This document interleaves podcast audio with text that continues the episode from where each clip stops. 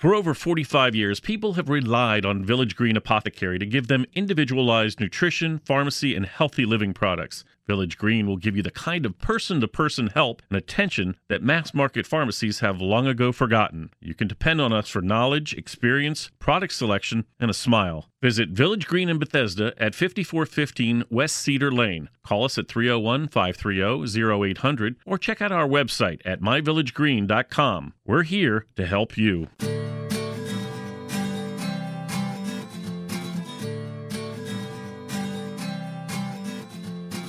Good morning, everybody, and welcome to the Essentials of Healthy Living here on A M fifteen hundred. I am your host for today, Doctor Kevin Passero. Thank you so much for tuning in. We're here every Sunday from ten to eleven a.m., so don't forget to set your dials.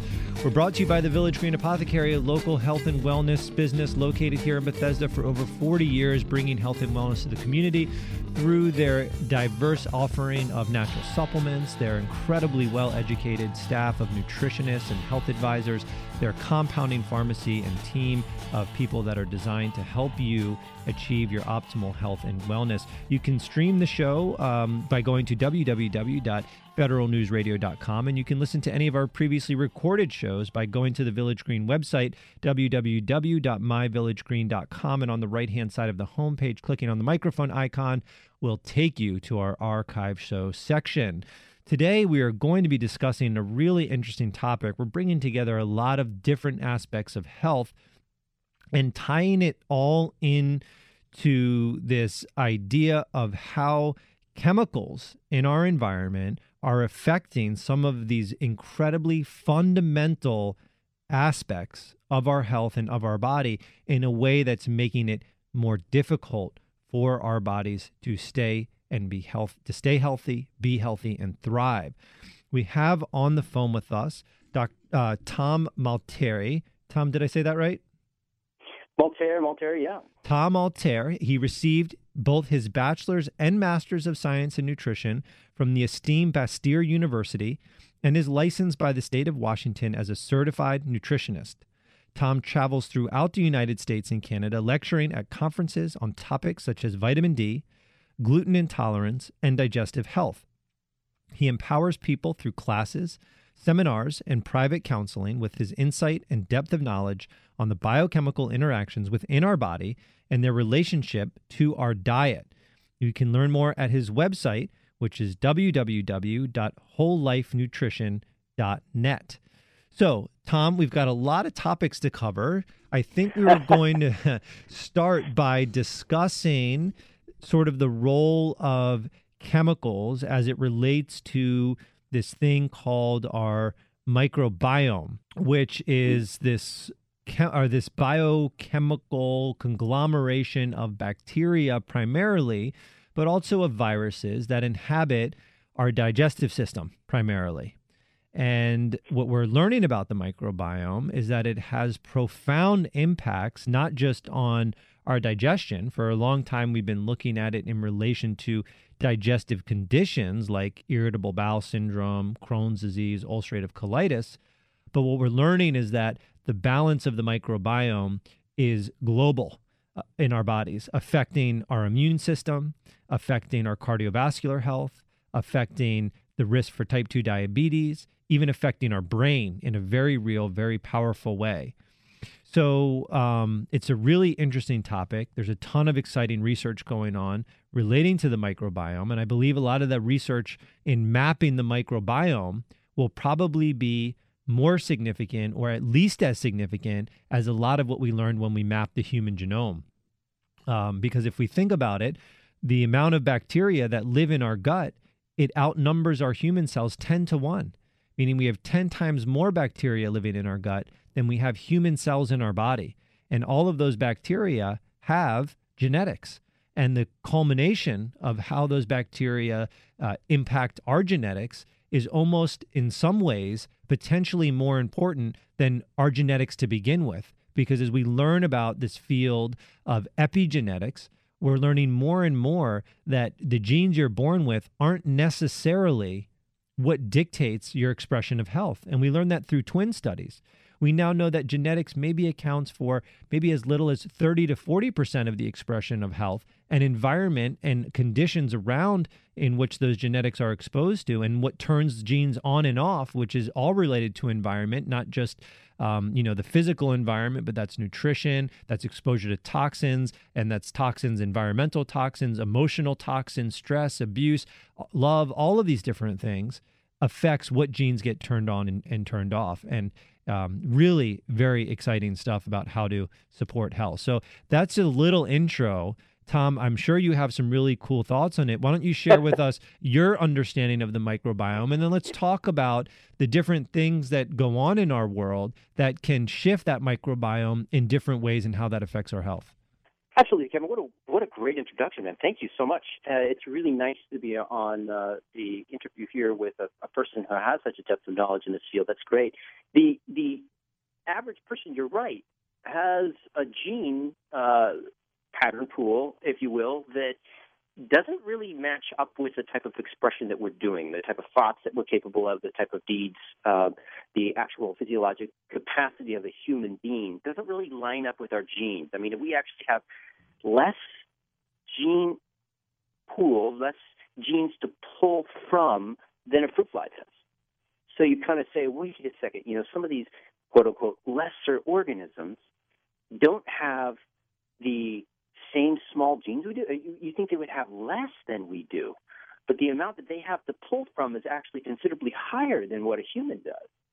So the scientists have been kind of curious and going, why? You know, we're such complex organisms. Why do we have such a, a low amount of genes in comparison to what would be considered lesser organisms?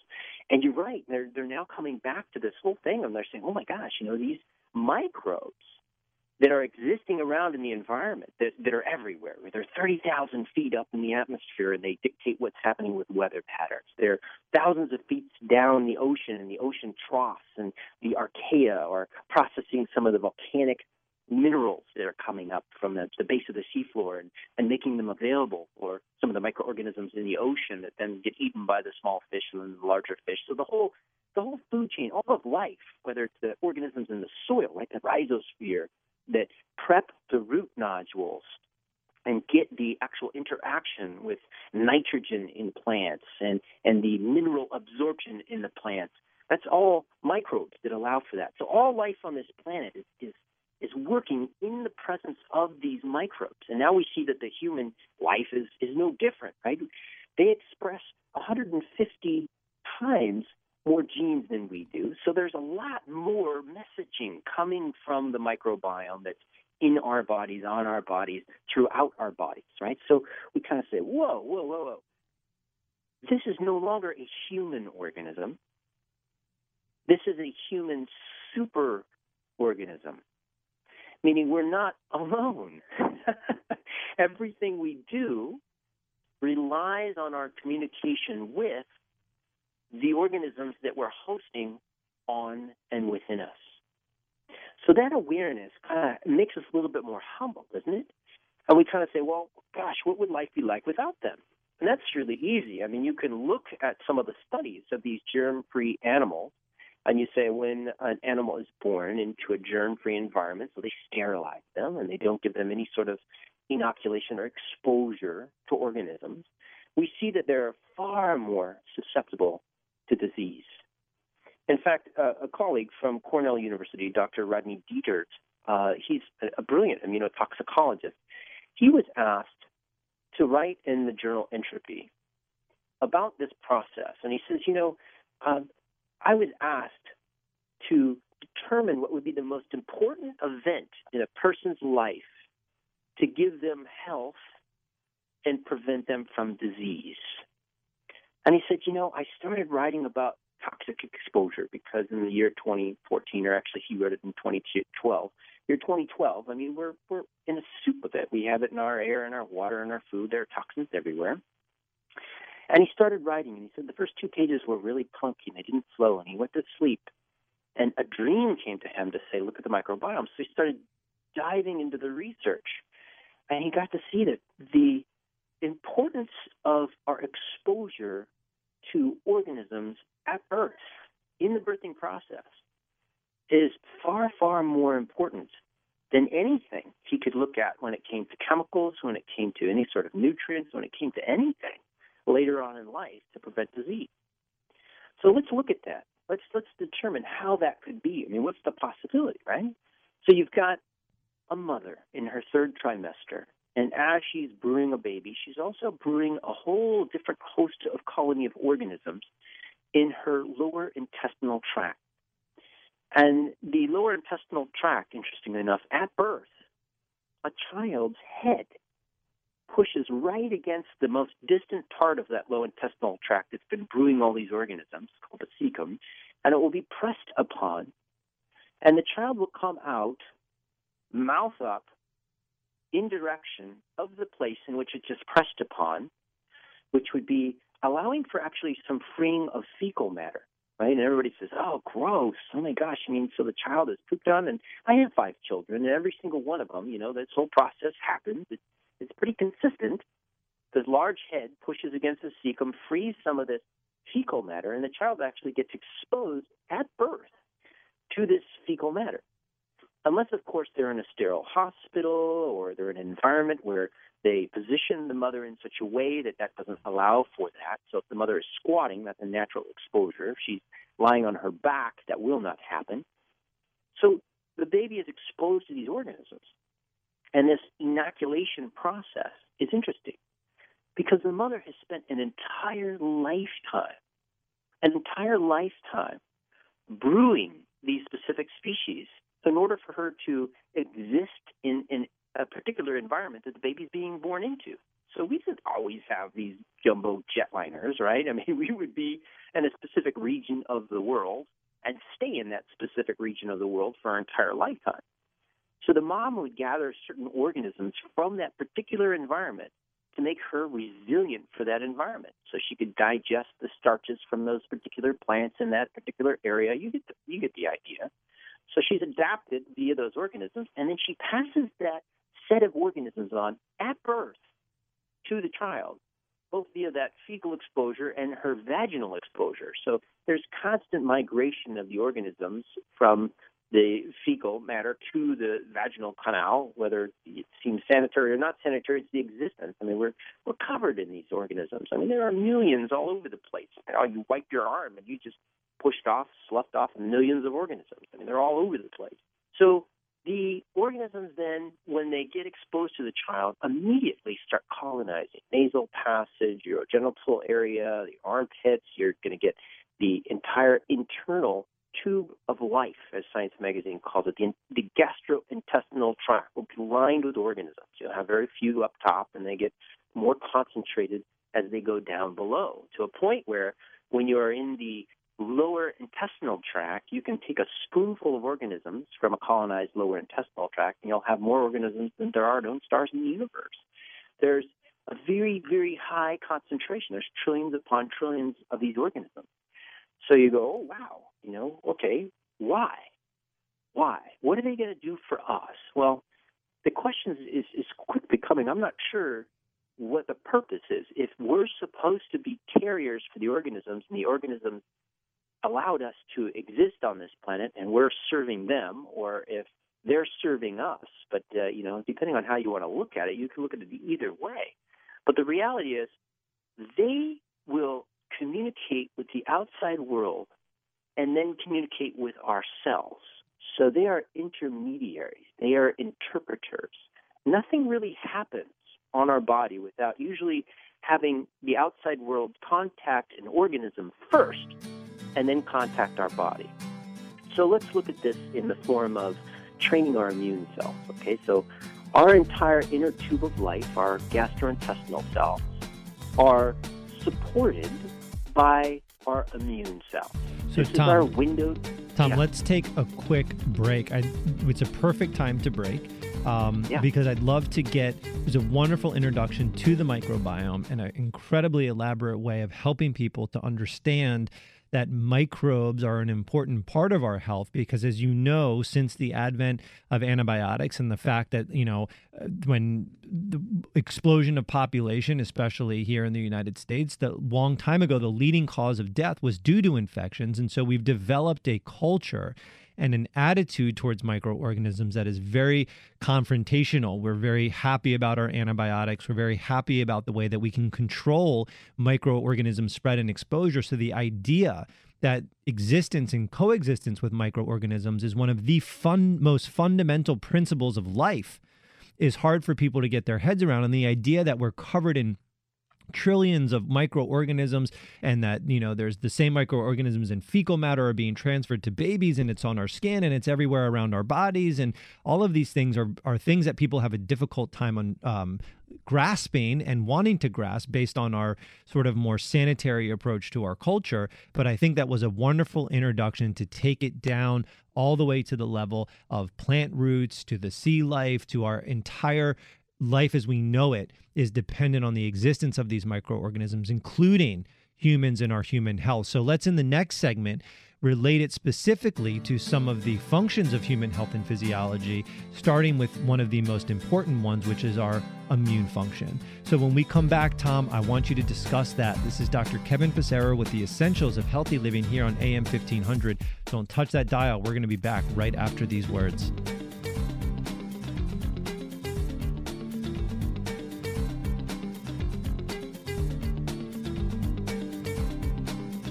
Solgar number seven can help you feel the difference. Solgar number seven actually shows improvement in joint comfort within seven days. Now you can start to get back on track fast and pursue the activities you love. Solgar number seven is a breakthrough in joint care with no glucosamine and no chondroitin. The advanced bioactives in Solgar number seven help to increase flexibility, mobility, and range of motion within seven days. One capsule once a day is all you need. When stiff joints occasionally say no, Solgar number seven says yes. Solgar number seven, available at Village Green Apothecary. New from Garden of Life, Kind Organics Whole Food Multivitamins. They are the only U S D A certified, organic, non G M O verified whole food multivitamins available. They're gluten-free, certified vegan, and feature a patent-pending clean tablet technology. Kind Organics is super clean, untreated, unadulterated, and real whole food. Kind Organics Multivitamins from Garden of Life. Be kind to your body and the earth. Kind Organics, now available at Village Village Green Apothecary and online at my village green dot com. Are you under a lot of stress at work? Pressure from the boss, budget cuts, impossible workloads, it can all take a serious toll on your health. But we can help. Village Green Apothecary has everything you need for a healthier lifestyle. A wide range of nutritional supplements, health-related books, and more. We've been providing customized nutrition and healthy living resources for over forty-five years, and we'll take the time to advise you about your unique needs. Visit Village Green Apothecary in Bethesda at fifty-four fifteen West Cedar Lane or check out our website at my village green dot com. Staying mentally sharp means nourishing the mind as well as the body. That's why there's new Cognisure from Metagenics. Research shows that the active natural ingredient in Cognisure supports multiple mechanisms necessary for maintaining healthy cognition and a healthy brain as it ages. Cognisure is also easy to take in delicious, chewable chocolate tablets. Have a clear and bright future by maintaining mental capacity with healthy habits and Cognisure. Remember Cognisure for healthy brain aging support. Available through your healthcare professional and Village Green Apothecary. Do you have unique needs that a mass market pharmacy can't handle? Village Green Apothecary can help. Maybe your doctor prescribed a special compounded formula for you, or you have concerns about allergies or dietary supplements. We invite you to talk with one of our compounding specialists today. Our team includes pharmacists, nutritionists, clinical herbalists, and naturopaths, offering customized products and personalized healthy living plans to ensure your well-being. Visit Village Green in Bethesda at fifty-four fifteen West Cedar Lane. Call us at three oh one, five three oh, oh eight hundred or check out our website at my village green dot com.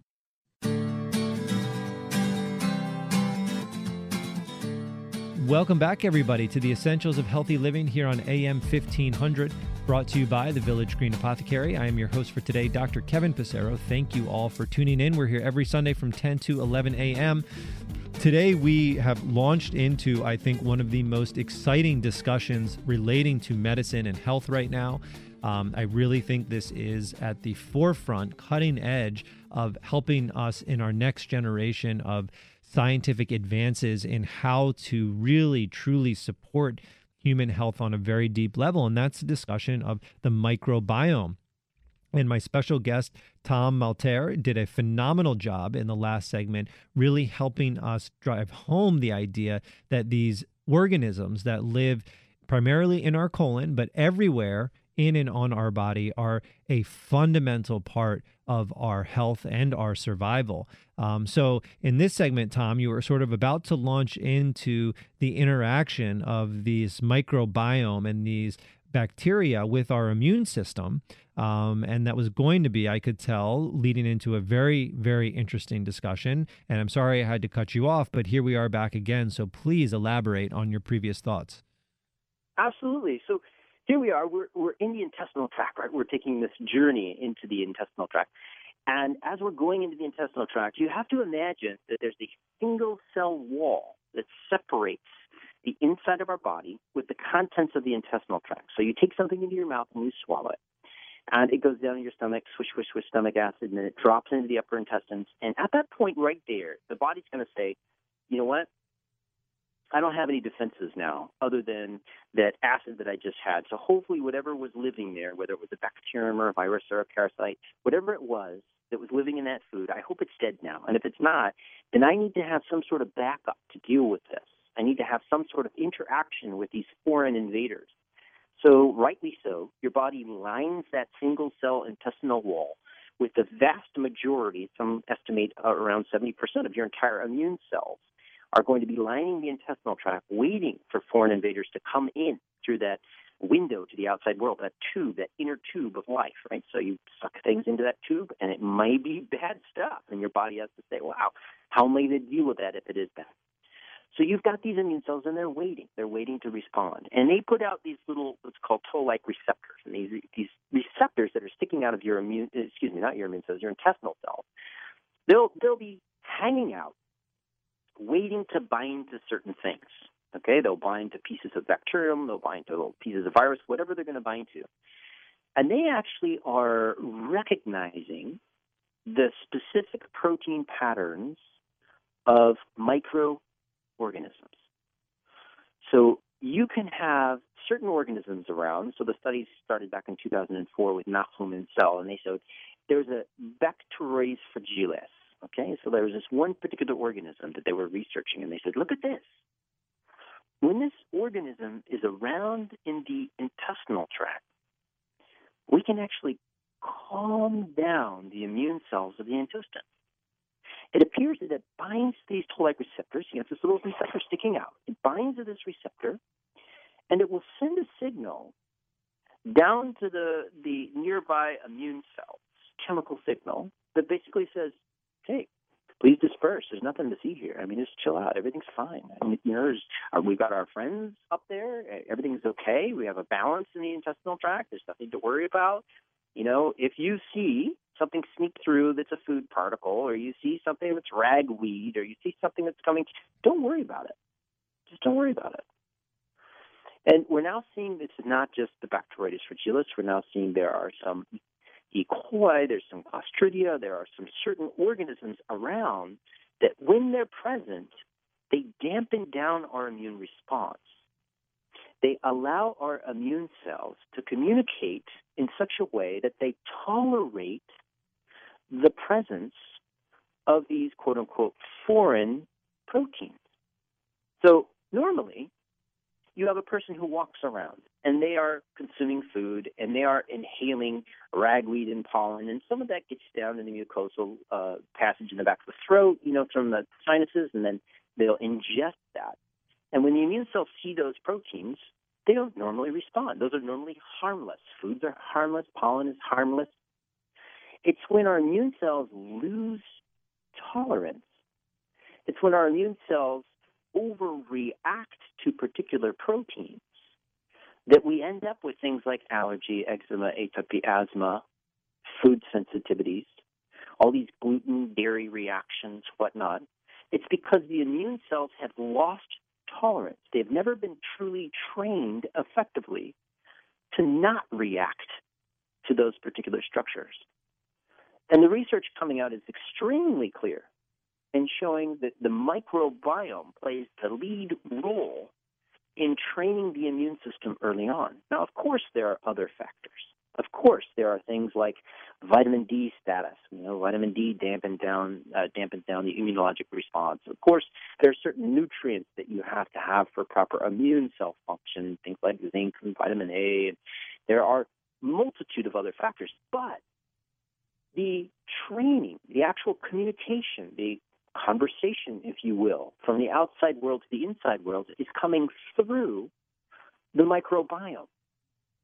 So it's no wonder now that scientists are calling the immune system the microbial interaction system. So they're saying, whoa, it's that important that if you have the proper microbes to communicate through, you can stabilize or destabilize, if you don't have the proper microbiome, the entire immune response. So that's kind of huge. When you think of many of the diseases we're dealing with today, what are you talking about? You're talking about a lot of autoimmunity, Hashimoto's thyroiditis, you've got M S, rheumatoid arthritis. You've got these diseases that have as a piece of them a component in which our immune cells have lost tolerance and are now responding to our own cells in a very volatile way. And if you look at the autoimmune data, you can see there's a direct correlation between the microbiome diversity and the ability for a person to not over-respond with their immune cells. So now I'm going to I'm going to re-emphasize this term, the biodiversity, because, you know, I'm part of the Autism Research Institute, and what we're seeing is, for example, in many of the diseases, whether it's inflammatory bowel, whether it's irritable bowel, whether it's autoimmune, whether it's autism, I'll, I'll take autism for example. Kang et al., with one of my colleagues, Doctor Jim Adams, published a fascinating article in twenty thirteen where they noticed that a large portion of specific bacterium called Prevotella were missing in autistic children. And I think we're going to see this across diseases. We've already seen it in obesity. We've already seen it in diabetes. We're seeing it in autoimmune diseases. That each particular disease, the subjects are missing certain strains of microbes. They don't have a particular portion of their immune system interacting with a particular organism. Gosh, I'm using that word particular a lot because it is very particular. And when that doesn't happen, we don't have that training. The training never occurs. So the immune system is confused and overreactive. It's quite, it's quite fascinating that the lack of organisms is increasing our rates of disease. Now, I'm not sure if you're familiar with Martin Blazer's book, um, Epidemic of Ab- or excuse me, Missing Microbes. And then there's another book called Epidemic of Absence that have both been focusing on the fact that you're right, Kevin. We are kind of a, a germophobic society. We're all walking around with our, our Purell or triclosan-based hand sanitizers, and we're trying to wipe out excessive organisms so we don't end up with flus or, or colds. And it's going to get worse now that we have Ebola coming around and these multiple different strains of respiratory viruses and whatnot, where everybody's going to go, ah, you know, I need to make sure I'm, I'm hyper clean so I don't have these interactions with microbes that can kill me. But there is a balance, isn't there?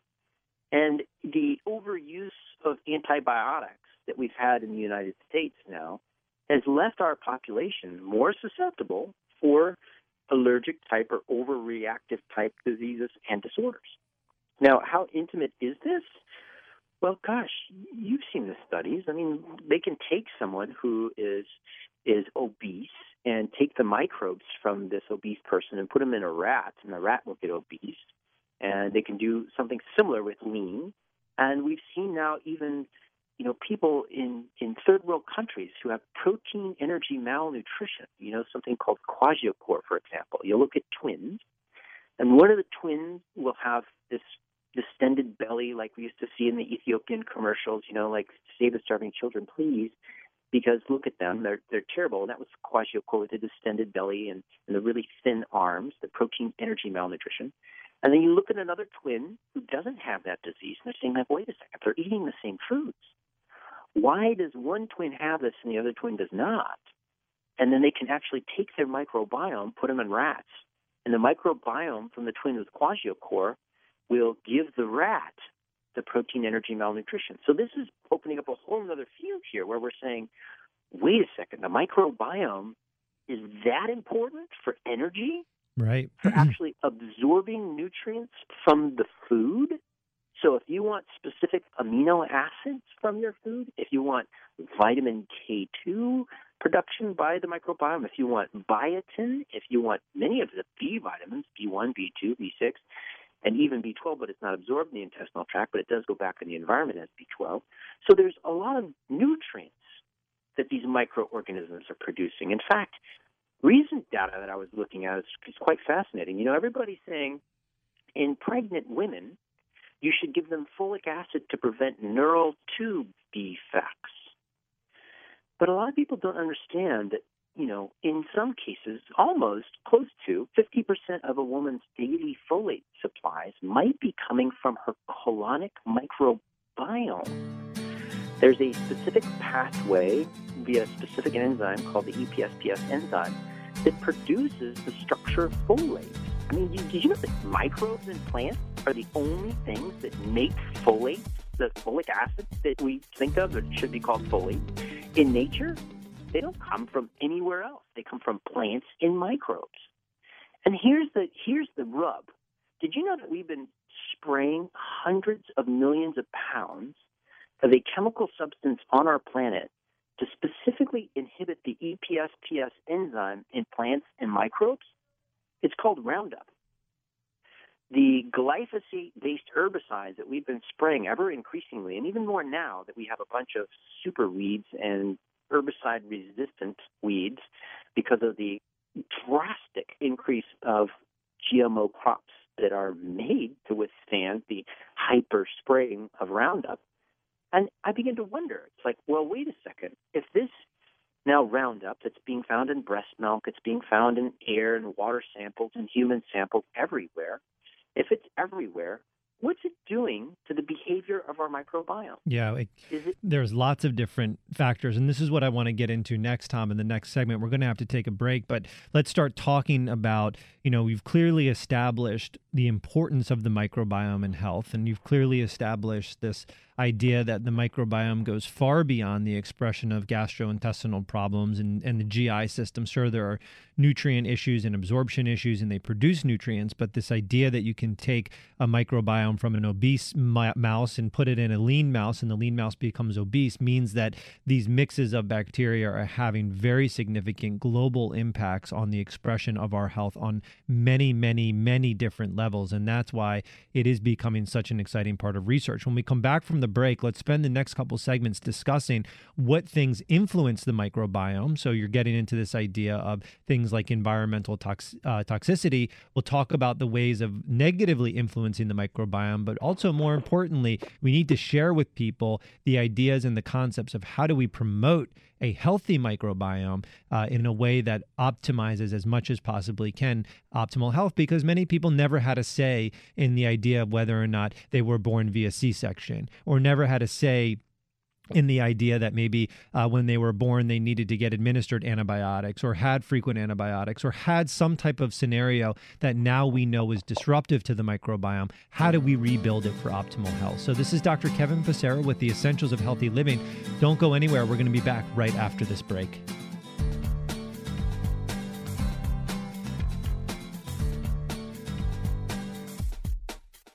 Megafood Premium Whole Food Supplements are the only supplements crafted from scratch with farm-fresh whole foods to deliver nourishment the way nature intended. Megafood believes Mother Nature knows best. They select only fresh whole food, harvested at the peak of ripeness, handle it gently and with care to deliver its vital essence to you in every bottle. Megafood, from farm to tablet. Our name is our promise. For more information, visit us online at megafood dot com. Zymogen is pleased to announce the arrival of FitFood, a delicious, high-quality, functional food that's formulated to support weight management, healthy body composition, glycemic management, cardiovascular and immune health, and more. Each delicious serving of FitFood contains twenty-one grams of pure New Zealand-sourced bioactive whey protein, six grams of fiber immune-supporting oat beta-glucan, and additional glutamine, glycine, taurine, and M C Ts. FitFood provides holistic support for today's active body. Learn more at Zymogen dot com.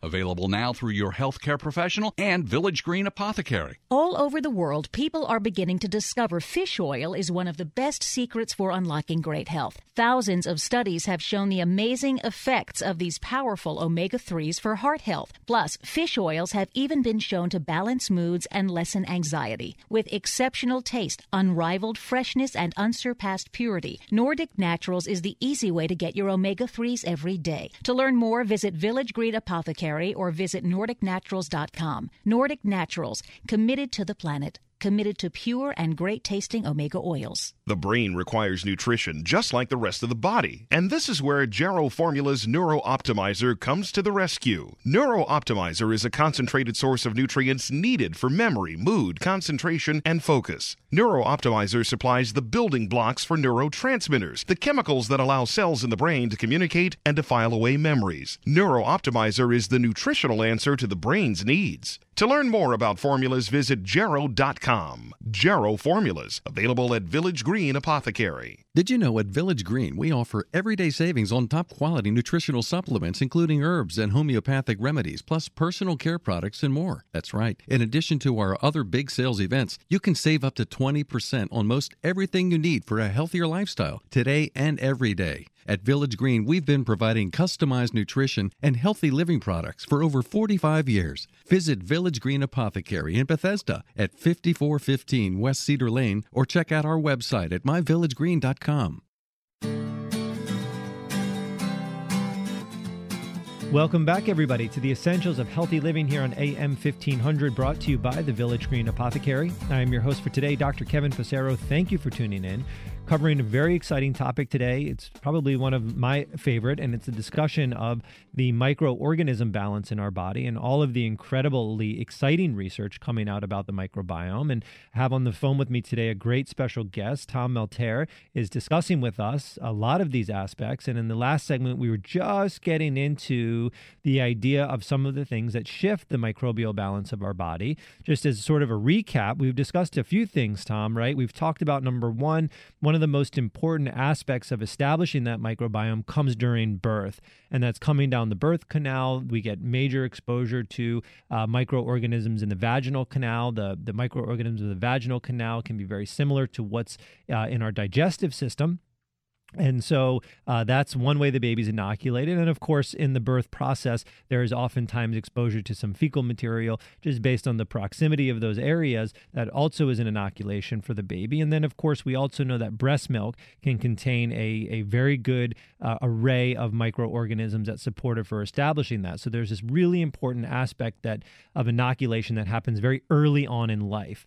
And then we've talked about some of the other negative effects. So if somebody's born via C-section, they may not get that same exposure. They're in a sterile hospital environment. They're not getting down the vaginal canal. They're not having exposure to the fecal material.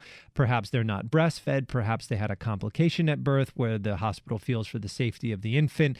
They're put on antibiotics at a very early age. These things that are disruptive to that microbial balance in the gut. So touching on that, antibiotics can be very disruptive to the microbial balance of the gut. And we know that in our culture and society, they're oftentimes overprescribed, whether that's in the doctor's office or based on the fact that we're giving antibiotics in major amounts to our food supply, which can potentially have negative ramifications. We find antibiotic residues in our drinking water. Um, we've used them way too much. Uh, and their impact on the microbi- microbial balance of our body has certainly uh, been one that is not favorable in many ways. Not to say they're not useful, but let's look at this as a global picture of health. And then, Tom, you were about to start talking about some of the aspects of environmental toxins and discussing the topic of Roundup, which is a, you know, sort of pesticide, herbicide that's used that we now are understanding has a direct impact on microbial balance. So maybe talk about a few other environmental or life factors that can disrupt microbial balance in a negative way. And then I'd really like to spend time helping people to understand the most important tools about how to rebuild a good microflora balance, because it goes far beyond just eating a little bit of yogurt or taking a probiotic pill. Right. So the reality is that, yes, in the year twenty fourteen, we are exposed to thousands upon thousands of chemicals, and there are eighty-seven thousand plus chemicals in industrial use. And if you look at the American Academy of Pediatrics release of a paper in twenty eleven that kind of brought to our awareness that there were seventy-four billion pounds of chemicals back in twenty ten being imported or produced in the United States every single day, seventy-four billion pounds a day. That's two hundred fifty pounds per person per day. Now, since then, we've had a drastic rise in a lot of the chemical use, so we've had we have even more. And that number from that journal did not include food additives, pesticides. It did not include fuels and pharmaceuticals. So we have a tremendous amount of chemicals that we're exposed to. Many of these have had ninety-day safety trials on pets that were done by the industry, and now we're now finding things like B P A, things like these organophosphorus pesticides. They are not benign. They have adverse effects. And many of them are designed to interact with the pesticide family, for example, with life itself. They are supposed to interfere with the life processes of plants or insects. And unfortunately, the microbiome is oftentimes very sensitive to these effects of the chemicals. So we can throw off the microbial balance. So if we go back to the Roundup or the glyphosate, which is the active ingredient in Roundup, we look at their, those trials on animals, we're seeing that the microbes of the animals, when they're exposed to these substances, is thrown way out of balance. So we say, aha, okay, is, is, is that something that's going to be happening to me while I'm alive in twenty fourteen, and we say, well, yeah, do you breathe air? If you're coming from the East Coast, for example, and there's any sort of air pollution, there are plenty of trials showing that the particulate matter from air pollution will affect the microbes. We see from the fossil fuel burning and the, the mercury that's put in the environment, that will affect the microbes.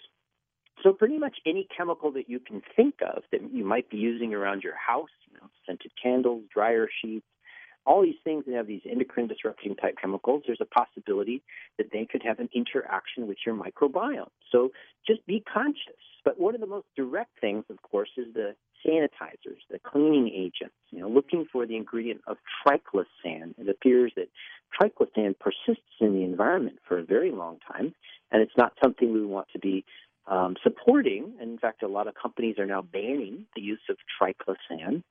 So, you know, you can use time-based products or whatever to replace it, but as a hand sanitizer, you might want to try some alternate ways of, of preventing the spread of quote-unquote germs. Yeah, and I mean, so, while we're on the topic of triclosan, it certainly is the main ingredient in hand sanitizers, but it's also the main ingredient in most antimicrobial soaps. And believe and it or toothpaste. not, yeah, one of the most concerning places where it's put is in toothpaste as an active ingredient, right. And not all brands of toothpaste have it, um, you know, but a lot of brands do include triclosan in toothpaste, which basically means you're going to be ingesting it, um, you know, and it's just not necessary. There's no clinical evidence ever produced that suggests that adding triclosan to toothpaste reduces the incidence of, of dental caries, none. Um, so there's no real need for it to be in there. Uh, so make sure that when you're buying toothpaste, you look real carefully, in addition to, of course, alternatives to hand sanitizers and not using antimicrobial soap, which also has very little clinical data, if any at all, to suggest it reduces the incidence of spreading infections any better than just washing hands with normal soap. That's exactly right, which was kind of shocking when we saw that trial, right? We're like, what? You mean the hand? And washing may be as effective, if not more so, than the use of this stuff. We've been sold a bill of goods. It's not true. Right. So, right, right. So we want to kind of preserve our environment. So let's talk about that proactively. How do you preserve your environment? And I would say being conscious of where your products and your foods come from will do it. If you are a conscious consumer and you are looking at the ingredients and you're looking for things like triclosan and you're looking for the fact that your food is organic, you will actually be hopefully preserving the soil microorganisms, that what's called the rhizosphere, for future generations. We can't continue to walk around blindly and spray millions of pounds, hundreds of millions of pounds, if not billions, depending on the class of pesticide, of these substances on our land and assume they don't have an effect. That's it's ignorant, and they will have an effect, and they already are having effects. So, you know, that's a really important thing. Now, that will also help your own intestinal landscape if you are consuming toxins in your food. So choosing organic, choosing sustainable sources of food, and then also looking at your personal care items, your soaps, your toothpastes, your hair gels, hair sprays, all these things can have adverse effects. So constantly being conscious of where your stuff is coming from. Then on top of that, we have to say, okay, how do we feed a microbiome? How do we harness, how do we invite or be a host to a very beneficial intestinal tract full of happy microbes? And that kind of goes back to thinking about what you would want to do to, to feed a child. You know, how would you want to feed a child? Would you want to feed a child a bunch of junk food and expect them to grow up into a, a strong human being? I mean, it's the same type of thing. You want to feed your microbiome. They love what you can't digest very well. So they'll love a lot of plant matter. They'll love a lot of substances that you might call fibers to feed them. But here's the catch. If you already have something called irritable bowel, I B S, whether it's diarrhea or constipation type, or you've been diagnosed with something called small intestinal bacterial overgrowth, you might have to eat a very specific diet for a while to kill off some of the imbalanced organisms first before you partake in a very plant matter-rich diet that will contain the food for the microbiome. And one has to wonder, they have to wonder, you know, the consistent recommendation coming from a lot of nutritionists and doctors is, you know, you've got to eat more vegetables. You've got to eat more plants. You have to, you have to increase your intake of these very potent antioxidants, yes, but also the cell walls of the plant that feed the particular organisms that might be beneficial for your health. So there's this interesting secondary piece. Whenever you sit down at the dinner table, I mean, look around and say, hey, this is what I'm going to be eating now. I'm going to not only feed what I think I need, you know, for my, my own needs, but also the microbes' needs. Am I going to be consuming a substance that's, you know, an artificial color or flavor or a preservative or high fructose corn syrup that can throw off the balance of my microbes?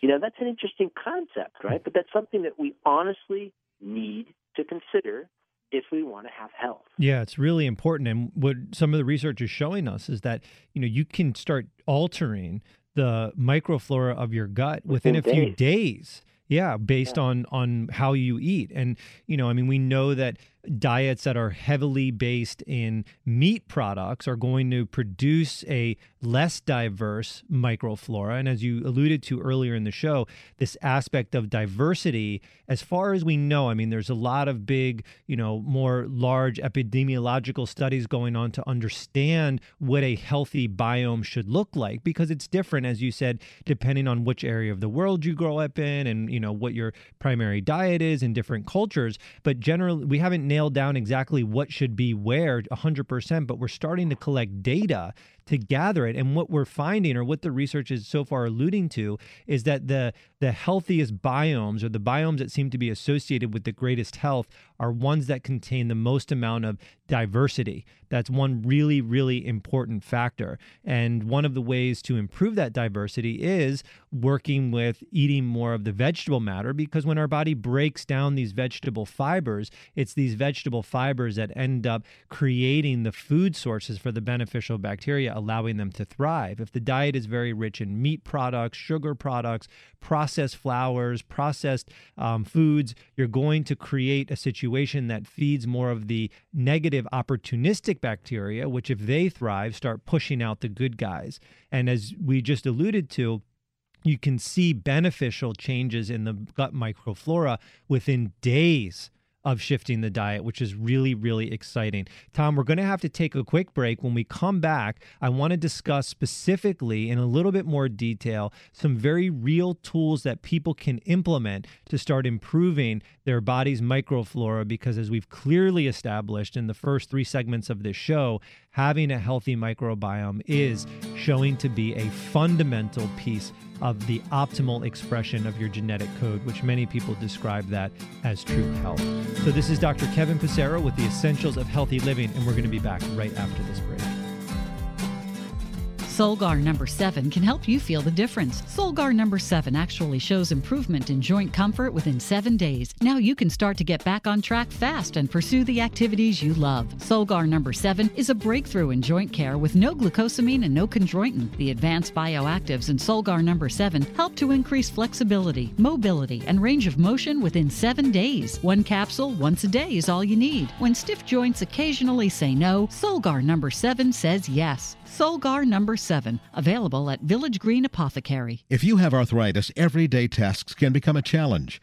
That's why more and more doctors are recommending Arthrobin, an all-natural medical food for the dietary management of osteoarthritis.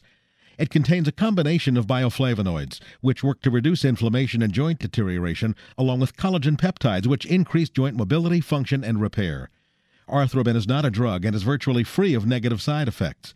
Look for Arthrobin by Designs for Health today, available at Village Green Apothecary and online at my village green dot com. New from Garden of Life, Kind Organics multivitamins. That's right, certified organic, made with the highest quality standards, uncooked, untreated, unadulterated, non-G M O certified, vegan, and gluten-free. Kind Organics multivitamins from Garden of Life. Be kind to your body and the earth. Kind Organics. Now available at Village Green Apothecary and online at my village green dot com. Some things are hard to stomach, and life doesn't stop for occasional immune challenges or intestinal distress. ProBiLardi from Metagenics offers a new, targeted probiotic approach for intestinal support. Help maintain control while traveling or as a follow-up to antibiotic therapy to support intestinal flora for healthy intestinal function. ProBiLardi provides I D-certified probiotic strains suggested by research to enhance certain aspects of immune function, in addition to promoting a healthy balance of intestinal microflora. ProBiLardi is the go-to probiotic for patients on the go. Get it today. Available through your healthcare professional and Village Green Apothecary. Have you ever wondered why the cold and flu season occurs in the fall and winter months? One theory is because of a decrease in sun exposure, our bodies don't make enough vitamin D, which is essential to proper immune function. That's why medical experts recommend supplementing with vitamin D. Thorne Research's vitamin D products are made from pure vitamin D, with no preservatives or unnecessary ingredients added. Support your immune system with Thorne's vitamin D one thousand and D five thousand. These and other immune-supporting formulas are always available at Village Green.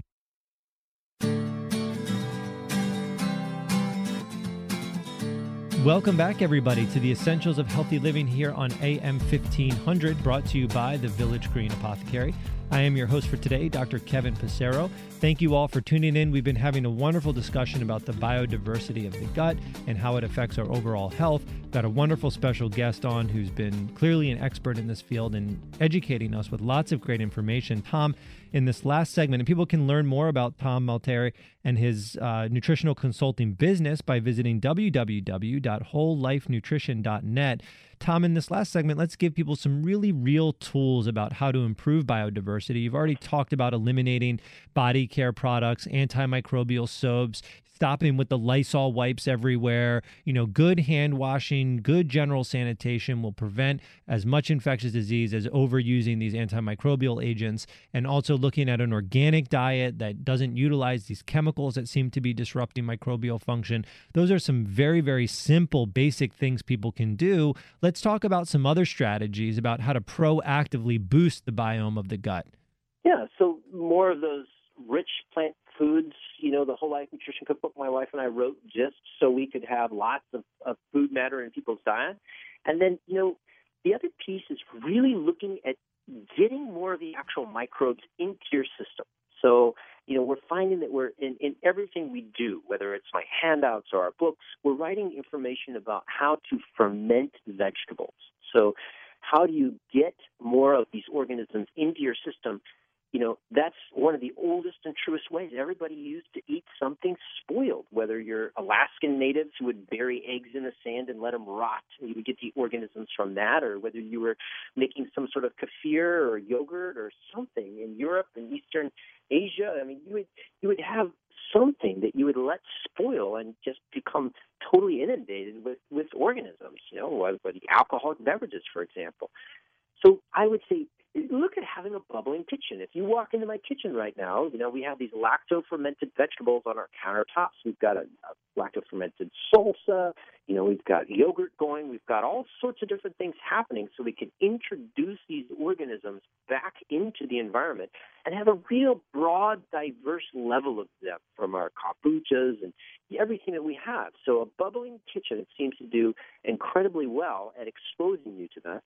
The other piece is the actual probiotic supplementation itself, which I do quite liberally. I mean, I, I exceed a lot of the recommendations on the probiotic bottle, considering we have trillions of organisms and we're introducing these little small billion doses. I'll, I'll do a broad level. I'll do anything from soil-based organisms to broad-spectrum combinations of probiotics. I'm really working on, on introducing a broad spectrum of organisms into the intestinal tract of a person. And there is a caveat here, right? I mean, these organisms were all based off of one hundred years of research of things that survived well in dairy products and in our food supply. And they're not necessarily the organisms that thrive in the human intestinal tract, but there are groups of researchers right now who are examining those in very elaborate laboratories, which is fascinating. And they're trying to mimic now probiotic supplementation of healthy humans.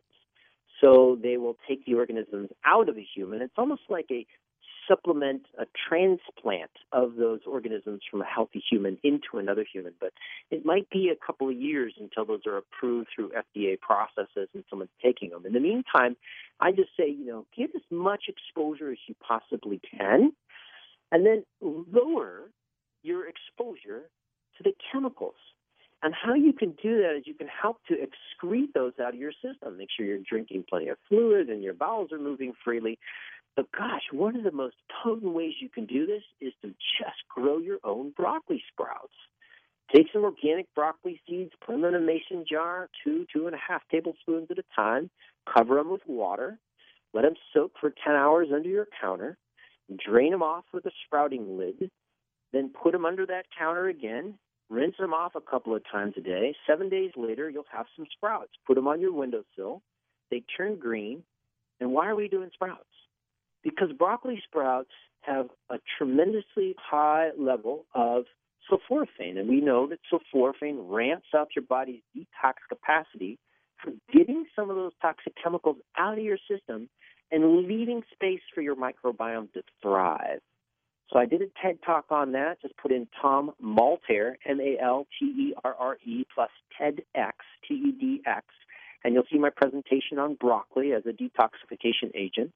So, yeah, I mean, it's really important to be conscious of the fact that we are hosts, and we want to be kind hosts. We want to invite our microbes to flourish, to thrive, and provide all the benefit and nutrients that they can for our bodies. So I'd say just just be conscious and be kind, and watch what happens. You'll you'll be vibrant with health. It's fantastic. Absolutely, and I love the idea of fermenting your own foods. There are some great available store-bought things that have, you know, sure. good, good live bacteria in them, but it will never be to the amounts that you get when you make it at home and you eat it fresh as soon as it's made. Um, so I really oh, love the yeah. idea of making your own cultured vegetables, making your own yogurt or kefir or whatever it is, making your own cultured foods typically will improve the bacterial counts and it will have a much greater therapeutic effect. So the bubbling kitchen is certainly a path to better microbial health. So Tom, we are out of time. Thank you so much for sharing all of your expertise and insight with us on today's show. This is Doctor Kevin Passero with the Essentials of Healthy Living, thanking you all for tuning in, and I will be talking with you all in a couple weeks. In the meantime, I'll be wishing you the best of health. Take care. Bye-bye.